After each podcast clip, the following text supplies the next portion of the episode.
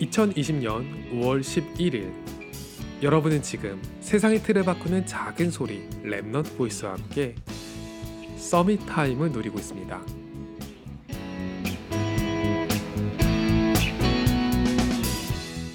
지금까지 썸탐 영상을 138개를 올리고 다른 영상까지 합치면 237개를 올렸다고 해요. 일을 많이 했다고 응답이 많이 오는 건 아닌데요. 처음 방송을 시작할 때보다 제 믿음이 잘할 수 있어서 그게 참 감사하네요. 지금도 유튜브라는 세상에는 수많은 방법들이 올라와요. 대다수는 자기 개발서의 내용을 영상으로 각색한 거죠. 성공하는 사람들은 다 하는데 나만 안 하는 것 같은 수많은 방법들을 볼 때 우리는 마음이 많이 급해져요. 이 세상을 빨리 따라가기에도 급한데 살리겠다는 걸 논하는 것 자체가 모래 위에 성을 쌓는 것처럼 느껴지죠. 그런데 저는 썸탐이라는 걸 하면서 하나님께 그동안 많은 걸 물어봤고 진짜 모래 위의 성은 세상이 쌓고 있다는 걸 알게 됐어요. 성경에서는 그걸 바벨탑이라고 하죠. 바벨탑을 멋있다고 박수를 치는 사람들이 많고 그렇기에 우리도 속는 거죠. 저는 정말 많이 물어봤어요. 그렇다면 참된 진리인 그리스도는 이 세상이 알아주지를 않는데 제가 대체 뭘 할 수 있냐고요. 하나님은 오히려 더욱더 사람들이 알아주지 않고 심지어 교회에서도 가족들마저도 이해하지 못할 곳으로 더 깊이 들어가라 하셨어요.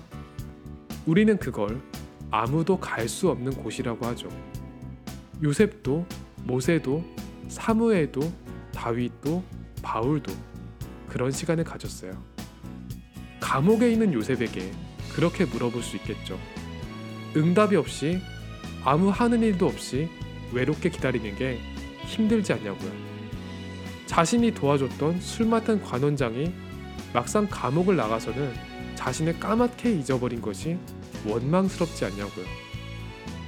저는 서밋 타임을 누리면서 요셉은 총리가 되기 전에 감옥에서 진심으로 행복했겠다는 걸 마음으로 느끼고 있어요.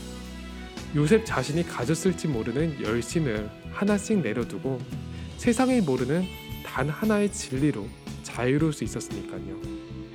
그리고 진심으로 알고 기다렸을 거예요. 하나님의 언약은 반드시 성취되고 그 목적은 영혼의 구원에 있다고요. 여러분 한 사람이 부족함 없이 잘 살기 위해서 얼마나 많은 노력과 운이 필요한가요? 저는 적어도 그런 이야기는 안 하려고요. 그거 필요 없거든요. 여러분이 행복했으면 좋겠어요. 그리스도로 된다니까요. 오늘이 여러분에게 최고의 Summit Time이 되기를 소원합니다. 여러분은 지금 세상의 틀을 바꾸는 작은 소리 Remnant Voice와 함께하고 있습니다.